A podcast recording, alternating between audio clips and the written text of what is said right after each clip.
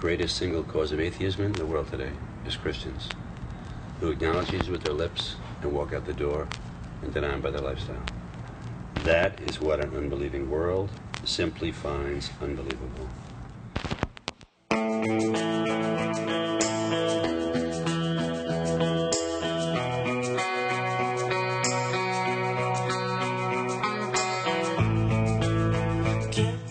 This is uh, your host and Bible teacher, Keith McKenzie. This is part five of five on uh, the fundamentals of the faith.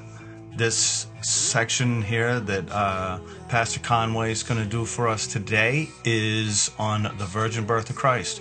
Sadly, this is a doctrine that is widely denied now in what used to be many uh, solid Bible preaching uh, denominations, uh, emergent churches, and a lot of uh, good denominations of yesteryear now uh, largely deny this doctrine. It is crucial, and we're going to let Pastor Conway go ahead and teach us this. I hope you're being blessed and encouraged by this. Uh, the next section in our theology series, uh, Pastor Conway will be doing bibliology. This is going to be a great series. Well, turn with me in your Bibles to Revelation chapter 19. Revelation chapter 19. We heard that read this morning, looking at the physical and bodily return of Jesus Christ. Physical and body return of Christ. And we saw it read this morning, and we see what a dramatic and what a tremendous and awesome and powerful description that we see here of Christ. And I don't know about you, but I wouldn't want to be on the wrong side of this return. And I'm glad that we're not going to be on this side of the return. But there are many who will say that as believers that we will be here on earth to witness that. And I don't believe that. I believe that we'll be taken in the rapture before this. And as we will talk about, we'll be coming back with Christ on, on this return. So I believe we'll be gone. And there are others who believe that this is the rapture. And it's then at this time that when Christ will come back for believers and or, or right before this and then he'll come down and then come back right at this time. But there's nothing in this passage that even resembles a description of the rapture. There are uh, some scriptures in the new testament that refers to the catching away of the church and that's that where that word rapture comes from. For example in john 14 and 1 thessalonians 4 verse 13 talks about that and both of those talk about the lord coming for the church for example in John 14, verse 3, the comfort chapter, as we will sometimes call it, Jesus says, And if I go and prepare a place for you, I will come again and receive you to myself, that where I am, there you may be also. And so, what he says here, it's a promise and not a warning. And so, we can't compare this to, to the passage that we're going to be looking at this morning, which is more of a warning, if you will. You know, the passages that talk about the rapture and Christ coming to take us back, those are things that we should anticipate, not things that we should we should dread or fear. He says, I'm going to prepare a place for you, and I'm going to come and I'm going to take you to that place. And so we ask the question, where's Christ now? And the obvious answer is that Christ is in, in heaven right now. And he's preparing a place for us in the Father's house. He says, In my Father's house are many dwelling places. There's going to be a house with many rooms, and he says he's going to come and he's going to take us to that place. But he he's preparing that place for us. He's going to take us there. But when he comes to judge, he's going to come to earth and he's going to set up his kingdom here. And so the rapture is a different event. It's a catching up of the church and into the heavenly homes that Christ has prepared for us. So I want us to see the difference between these two events. And so at the rapture, Christ doesn't literally come down to earth. Where do we meet him? In the air, right? And so we see here in this passage, he's going to come down to earth. And, and, in, and in the rapture, he doesn't um, come to, to um, down here as we see in this passage. And here he brings us with him. He brings the saints with him. So these are, these are two different events here. And that's why we, we can't see those two as the same events, but, but that's just a little aside and to give us some perspective here. So on one hand, the return of Jesus Christ to the earth is the climax here of, of all that's gone before in, in the book of Revelation. And on the other hand, it's the, the first of, of seven final things that John saw. You know, these things are he saw Christ return. He sees Satan's capture, he sees Satan's binding, the millennium, Satan's final end, the last judgment, and then he sees the new heaven and the new earth as well as the new Jerusalem. And as we look at the sequence of these things, we can see the purpose of what Christ's return would be. It's so that things would become better. Now, if we think about how things are on this earth, ever since the fall, things have literally been going downhill since then, and things have been going bad in this world ever since then. And so his return is going to bring a time of peace. You know, Jesus is going to come and he's going to rule this world someday. And he's going to come back and he's going to be come back as king and he's going to establish his kingdom. And the reason why we talk about the physical and the bodily return of Christ is, you know, there are people who don't believe that Christ exists in his bodily form in heaven right now. They'll believe with his resurrection that he rose, he was in a spiritual sense, and then he's not there, but Christ is actually in heaven in bodily form. He's going to return with that same body again physical. It's not going to be some metaphorical thing, it's going to be actual thing that's going to happen. But when we think about this world even getting better, before it even gets better, it's going to get worse. You think things are bad now. It's going to get worse than it is today. And sometimes we ask if it could even get any worse than it is now. And the answer is it can and it will. And then Jesus will come.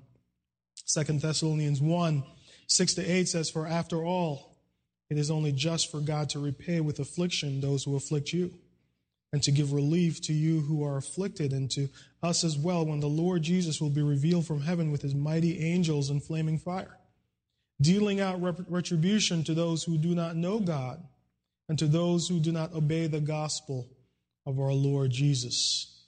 And so, this is the day we're looking at here in Revelation when he comes with his mighty angels and with flaming fire, dealing out retribution to those who don't know God and to those who do not obey the gospel, as the verse says.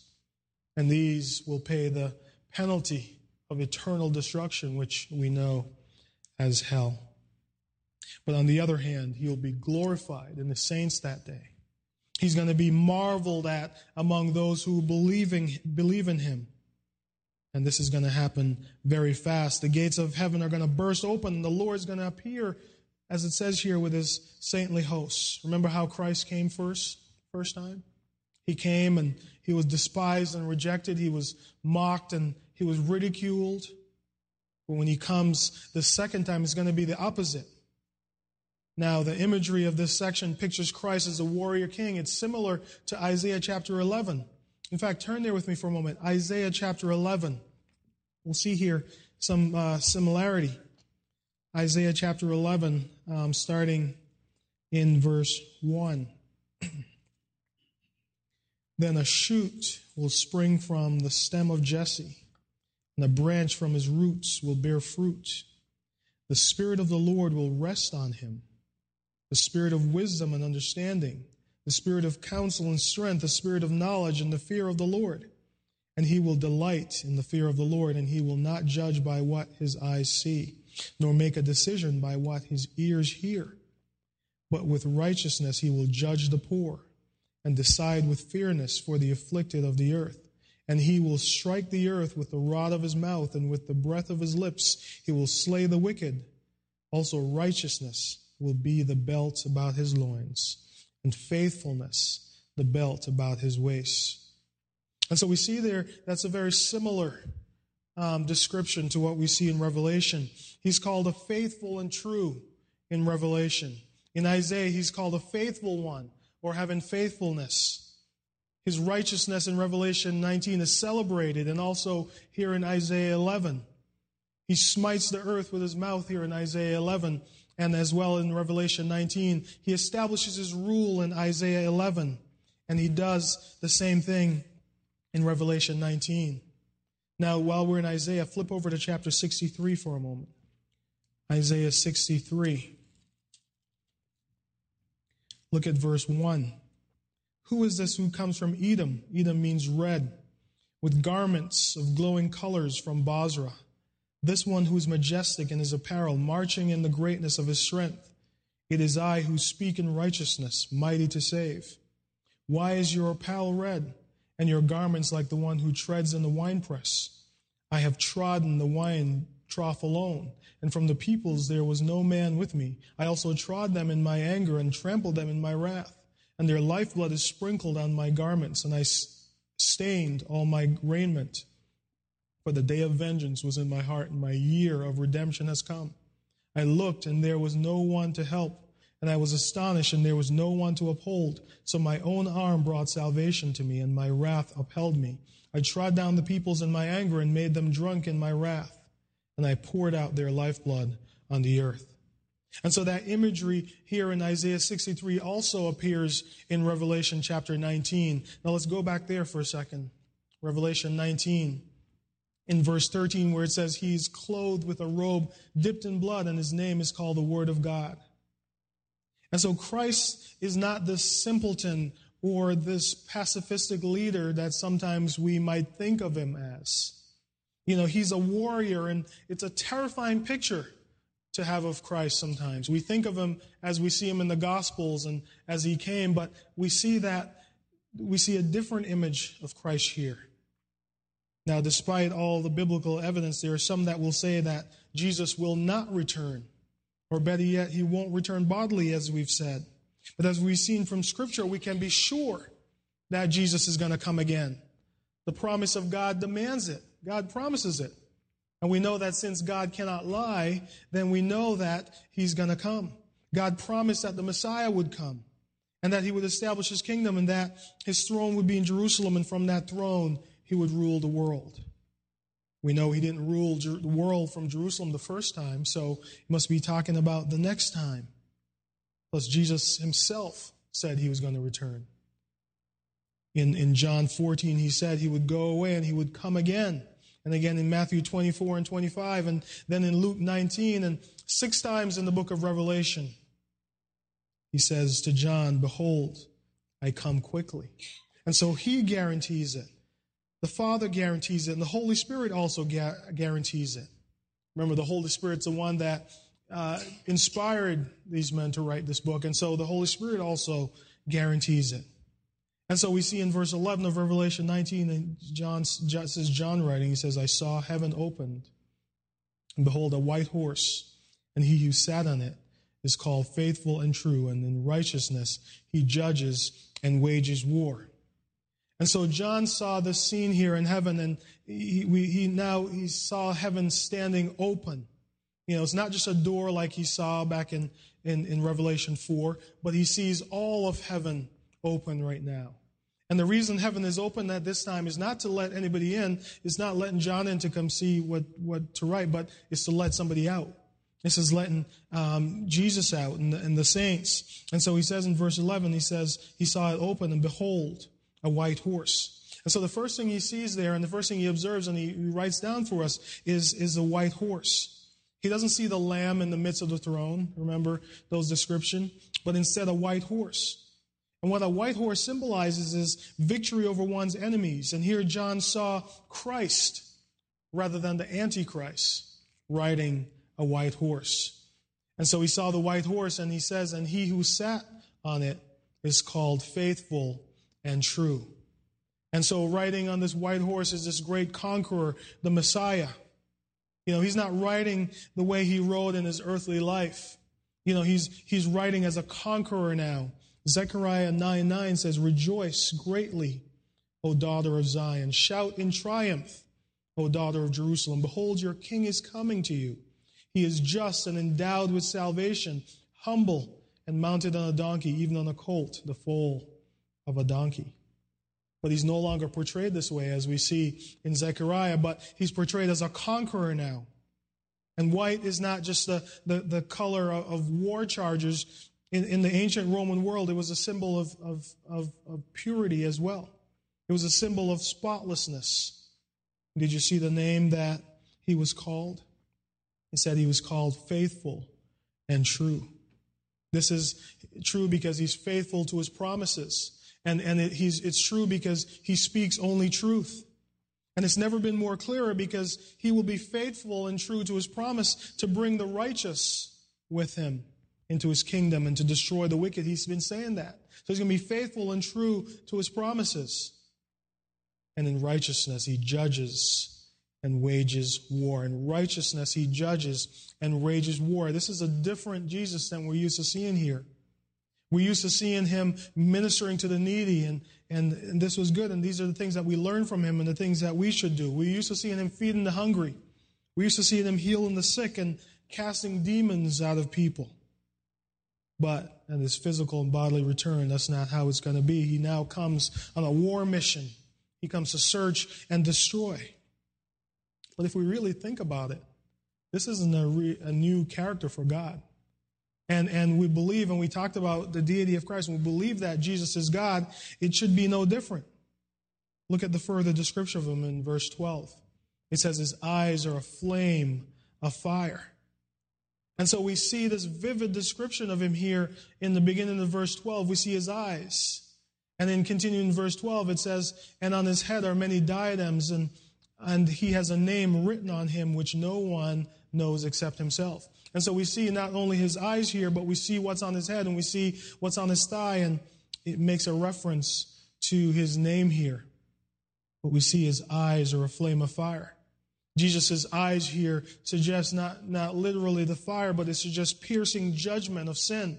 It means that he takes everything into account. He sees everything. He could judge motives. Nothing escapes his notice. He's going to see everything, and his eyes are going to be penetrating. He's going to pierce through everything. He's going to see all the motives. He's going to cut open people, just like when we talk about the Word of God, cutting people open is sharper than a two edged sword. This is the image here. It, his vision penetrates everything. And then we see on his head are many diadems. Diadems are crowns. And it says here that he has many of them.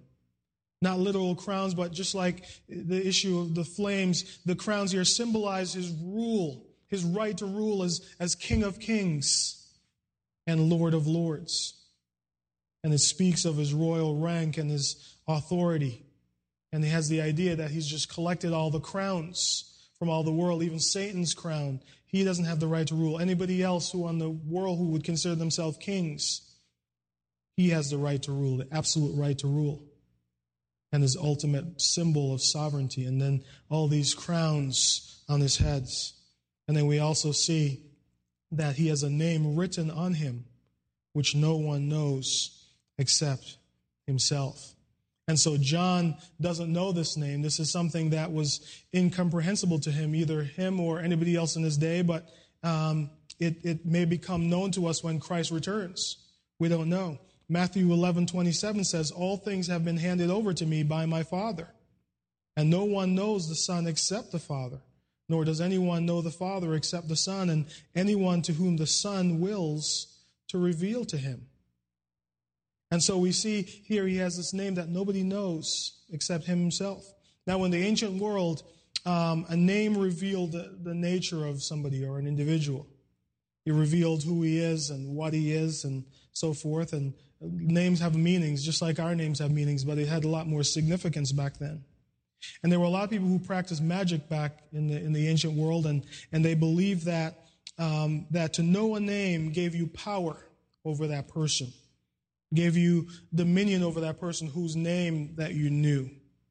And so John is, is, is saying here that with this name that only Christ knows, that nobody will have dominion over him. Nobody has power over him. He's supreme. He knows himself. He only knows the name himself. But generally, we don't like that. I think this is one of the biggest questions that come up a lot is, you know, what is that name that, that's on him? People want to know, and the Bible doesn't tell us. We want to know. We want to know what that name it is, but this is something that we don't know. And John could see a name here, but he either couldn't read it or couldn't comprehend it. This is something that God alone knows. It's beyond human comprehension. But we shouldn't confuse this name because we're going to see different names throughout the rest of this passage. We shouldn't confuse this name with what we'll see on this thigh, written on this thigh in verse 16. You know, verse 12 just says that the name is written on him. It doesn't say where, but this is a name that nobody knows but himself. Verse 13, he is clothed with a robe dipped in blood, and his name is called the Word of God. And so this is a further description of him. It describes his clothes and also another name that's given for him. It says he is clothed with a robe dipped in blood. We saw that imagery back in Isaiah, didn't we? And, and, and dipped there just means covered or stained, if you will. And so this isn't the blood that we should think about that he shed on the cross. This isn't what this blood is about. This is a picture of judgment. You know, the bloody robe there has uh, to do with the blood of his enemies, and, and, and this talks about, anticipates his victory. And we shouldn't think of this as maybe his first vic- battle. You know, this is his battle robe, if you will. This isn't his first battle, and this is his last battle. And then he says in the end of verse 13 that he has a name. His name is called the Word of God. The Word of God is a familiar title for us. We see it in John 1. In the beginning was the Word, and the Word was with God, and the Word was God. He was in the beginning with God. All things came into being through him. And apart from him, nothing came into being that has come into being. So we see the Word of God is the second member of the Trinity. The Word of God is Christ, the Messiah. He's Christ the incarnate. We talked about last week being virgin born. Why does he call him the Word of God? Because he's the expression of God, he's the revelation of God. He's the one whom we hear God speak and see how God acts through him. He's the full expression of the mind and the will of God and the purpose of God. He's the Word of God. He communicates God. And so we discover isn't we, we discover that it's not just the three names here, they all represent him that we'll see here in this passage. And so he has the name which nobody knows, which shows that he is God and nobody has dominion over him. We can't know God without him revealing himself to us. And so even with this name, it's something that he's going to have to tell us. But as we just saw, and the other name is called the Word of God, which means he's the incarnate God. He came as the Word and he revealed himself that way so that we can know God when he came as the Word. He, he showed God to us. And if you look at the end of verse 16, as we had read earlier, he has a name written King of Kings and Lord of Lords. And this expresses his deity, his sovereignty here. And so we see these names. Look at verse 14. And the armies which are in heaven, clothed in fine linen, white and clean, were following him on white horses. Now, who are these armies that are going to be with him on his return? We see a description of them in the verse, and we see first that they are in heaven, the armies in heaven. We see that first. Remember, John sees what is about to happen. You know, these are people who are in heaven at this moment as John's seeing this. It's like somebody taking a picture or a snapshot as the, the, the heaven opens up. And he takes a picture and he describes what he sees as, as this coming is about to happen. And so it's, it's as if Christ paused the scene in heaven and said, John, look at this and describe this and write it. And so they're in heaven now. These armies, it says they're in heaven, as it says. And these aren't people coming up from the rapture because they're already in heaven. It also says in the verse that they're clothed in fine linen, white and clean. And then it also says that they're following him on white horses. So who are these persons? You know, we know that angels are going to accompany Christ at his second coming. Matthew 16, 27 says, For the Son of Man is going to come in his glory of his Father with his angels and will, will then repay every man according to his deeds. Second Thessalonians 1 7 says, Jesus will be revealed from heaven with his mighty angels in flaming fire. So we know that's going to happen. They're going to come along with him. But is that who these people are? you know, it seems unlikely that these people on the horses are, are the angels. We know they're going to be there too, but rather it seems like these are human beings. Revelation 17 14 says, These will wage war against the Lamb, and the Lamb will overcome them, because he is the Lord of lords and King of kings, and those who are with him are the called and chosen and faithful. And also, we get a hint back in verse 8 here of Revelation chapter 19 says it was given to her to clothe herself in fine linen, bright and clean, for the fine linen is the righteous acts of the saints. So here's the bride in verse 7. You know, it says, Let us rejoice and be glad and give glory to him, for the marriage of the Lamb has come, and his bride has made herself ready. The bride there is referring to the church in verse 7, you know, who are there at the marriage supper of the Lamb. And then in verse 8, he says it was given to her to clothe herself in fine linen, bright and clean, for the fine linen is the righteous acts of the saints. And then so down in verse 14 that we were just looking at, when it says that these armies in heaven were clothed in, in white linen, in fine linen, white and clean, they have to be these saints. You know, they're the bride, they're the church. We're already up there from the rapture. We're going to be coming down with them. But not only the, the church, but I believe there are also the tribulation saints there. And, and, and there's a thought too that the Old Testament saints, as well as the angels, Remember, the church is raptured, and now the church is coming back with him. If you look back in Revelation chapter 7 for a second, we'll see also that the tribulation saints will be there. Look at Revelation chapter 7. And verse 9 After these things I looked, and behold, a great multitude which no one could count from every nation and all tribes and people and tongues, standing before the throne and before the Lamb, clothed in white robes, and palm branches were in their hands. And they cry out with a loud voice, saying, Salvation to our God, who sits on the throne, and to the Lamb. And all the angels were standing around the throne and around the elders and the four living creatures, and they fell on their faces before the throne and worshiped God, saying, Amen. Blessing and glory and wisdom and thanksgiving and honor and power and might be to our God forever and ever. Then one of the elders answered, saying to me, These who are clothed in the white robes, who are they? And where have they come from? And to him, my Lord, you know. And he said to me, These are the ones who came out out of the great tribulation, and they have washed their robes and made them white in the blood of the Lamb. For this reason, they are before the throne of God, and they serve him day and night in his temple. And he who sits on the throne will spread his tabernacle over them. And then there's the possibility of another group. Jude 14 talks about it was about these men that Enoch in the seventh generation from Adam prophesied, saying, Behold, the Lord came with many thousands of his holy ones.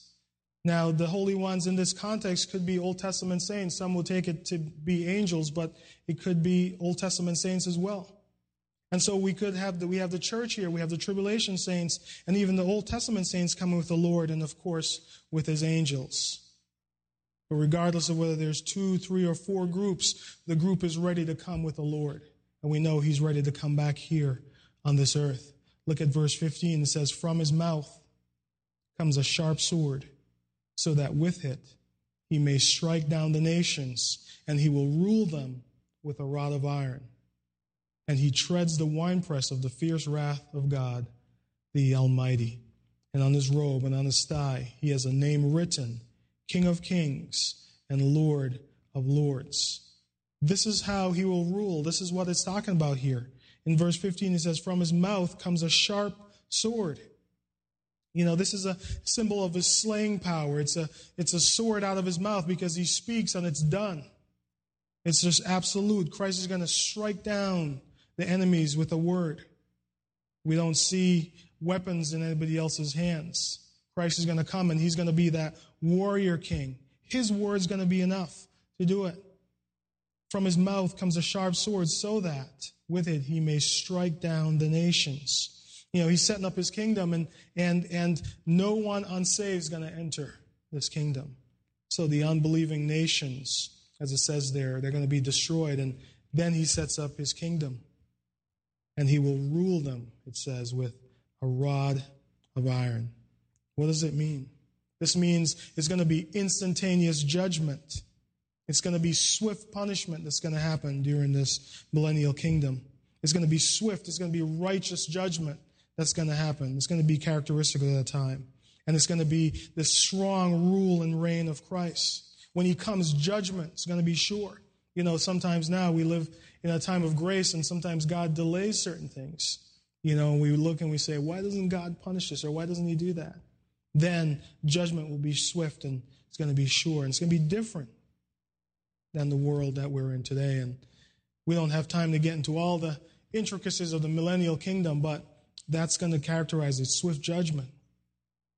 But in the reign of Christ, justice is going to be absolute, it's going to be sovereign, and it's going to be severe. And of course, we're going to participate in that at some point in that judging process.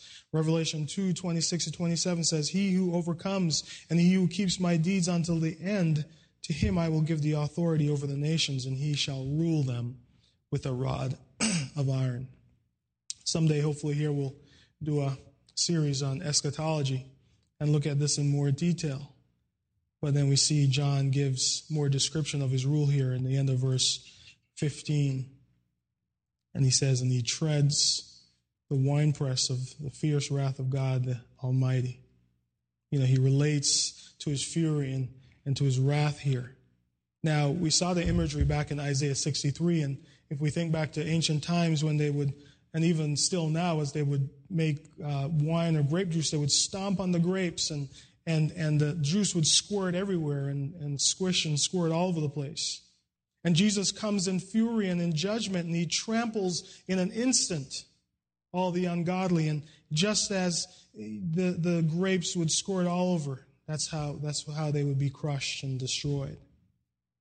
And so this is a terrifying, terrifying time when Christ comes back. And then on his robe, verse 16, and on his thigh, he has a name written King of Kings and Lord of Lords. His robe here signifies his majesty and his authority. And as it says, that it covers his thigh, and this would be very visible as he's on the horse and be very visible to everyone to see that. And it says he has written on there, King of Kings and Lord of Lords.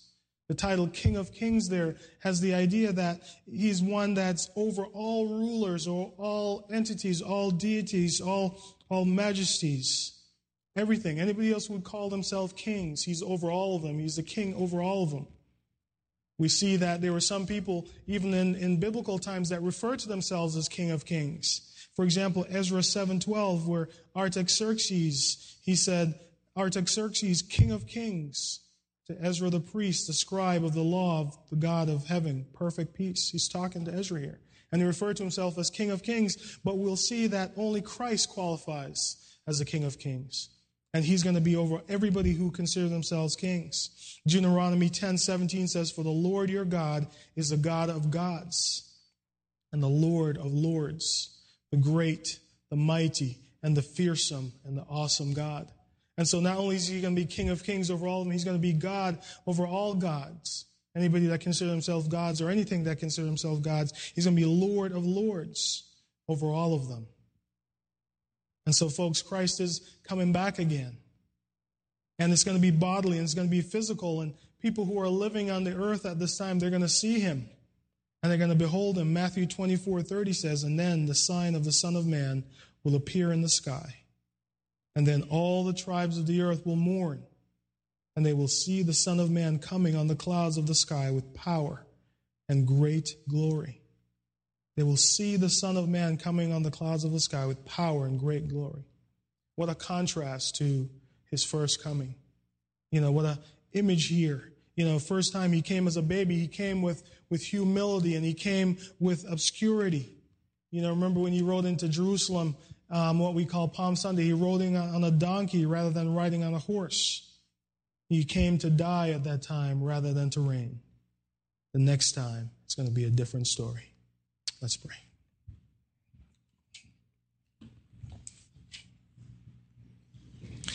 Father, I pray that we'll be convinced in our minds that you are returning bodily and physically to this earth.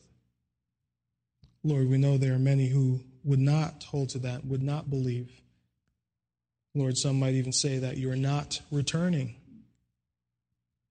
But Lord, help us to be able to say to them without a shadow of a doubt that we believe in this fundamental of the faith, that you will return. But Lord, as Christians, Lord, if we're here, everybody here who are believers, who have been born again, who've put their faith and trust in you, we have the hope that we will not face this judgment or this wrath that we just saw in Revelation 19 where unbelievers will be destroyed. But Lord, that as we could take comfort from 1 Thessalonians 4 and John 14, just other passages, how you've comforted us. You told us, Lord, that you will come back for us and you're preparing a place for us and that we will not face your wrath. Lord, you're going to catch us up in the air and you tell us that the, those who have died in Christ will go first and then we will meet them in the air and we'll be changed just like that. And you said, So we'll forever be with you. So, as believers, we have that hope that we will be with you and we will come back with you and we'll reign with you, Lord, after you conquer this earth. Lord, I pray for anybody here who does not know you as Lord and Savior, who have not put their trust in you. Maybe they're putting their trust in something else to get them to heaven. Maybe it's a trust in works. Maybe it's a trust in possessions, or maybe it's just a hope that uh, goodness will outweigh bad when they come to the end of their life.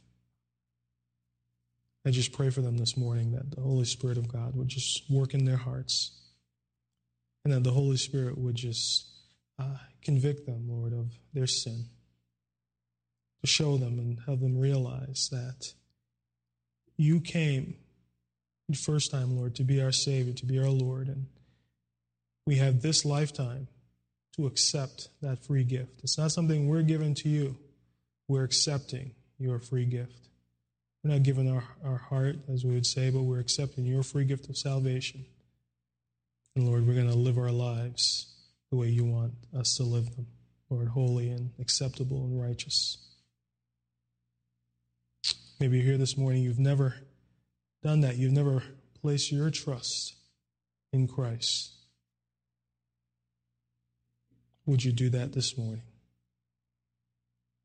Christ had said that he is coming again, and as we said in the onset, we don't want to be on that side of God's wrath because then it'll be too late. Would you place your trust in Christ this morning? Father, we pray for anyone who hasn't done that, that you would just constantly work in their hearts. Help them to realize, not necessarily out of fear, but Lord, if it takes fear, or that you would do that. But Lord, they would just do that out of conviction from the Holy Spirit that we deserve us, we, we, we are thankful for our Savior, and that we want to live our lives for Him and give our all to Him. So we thank you for the hope that salvation brings and that we could rest assured in that. We thank you in Christ's name. Amen. That's part five of uh, our series on the fundamentals of the faith. We thank uh, Pastor Conway Campbell uh, for sharing with us. So we hope that you've been blessed. Up next will be a complete uh, series on bibliology. That will be a great study of the Bible, the origins of the Bible, and uh, I think you're really going to be blessed in it. It's uh, going deep stuff. So until next time, this is your host and Bible teacher, Keith McKenzie. May God richly bless you.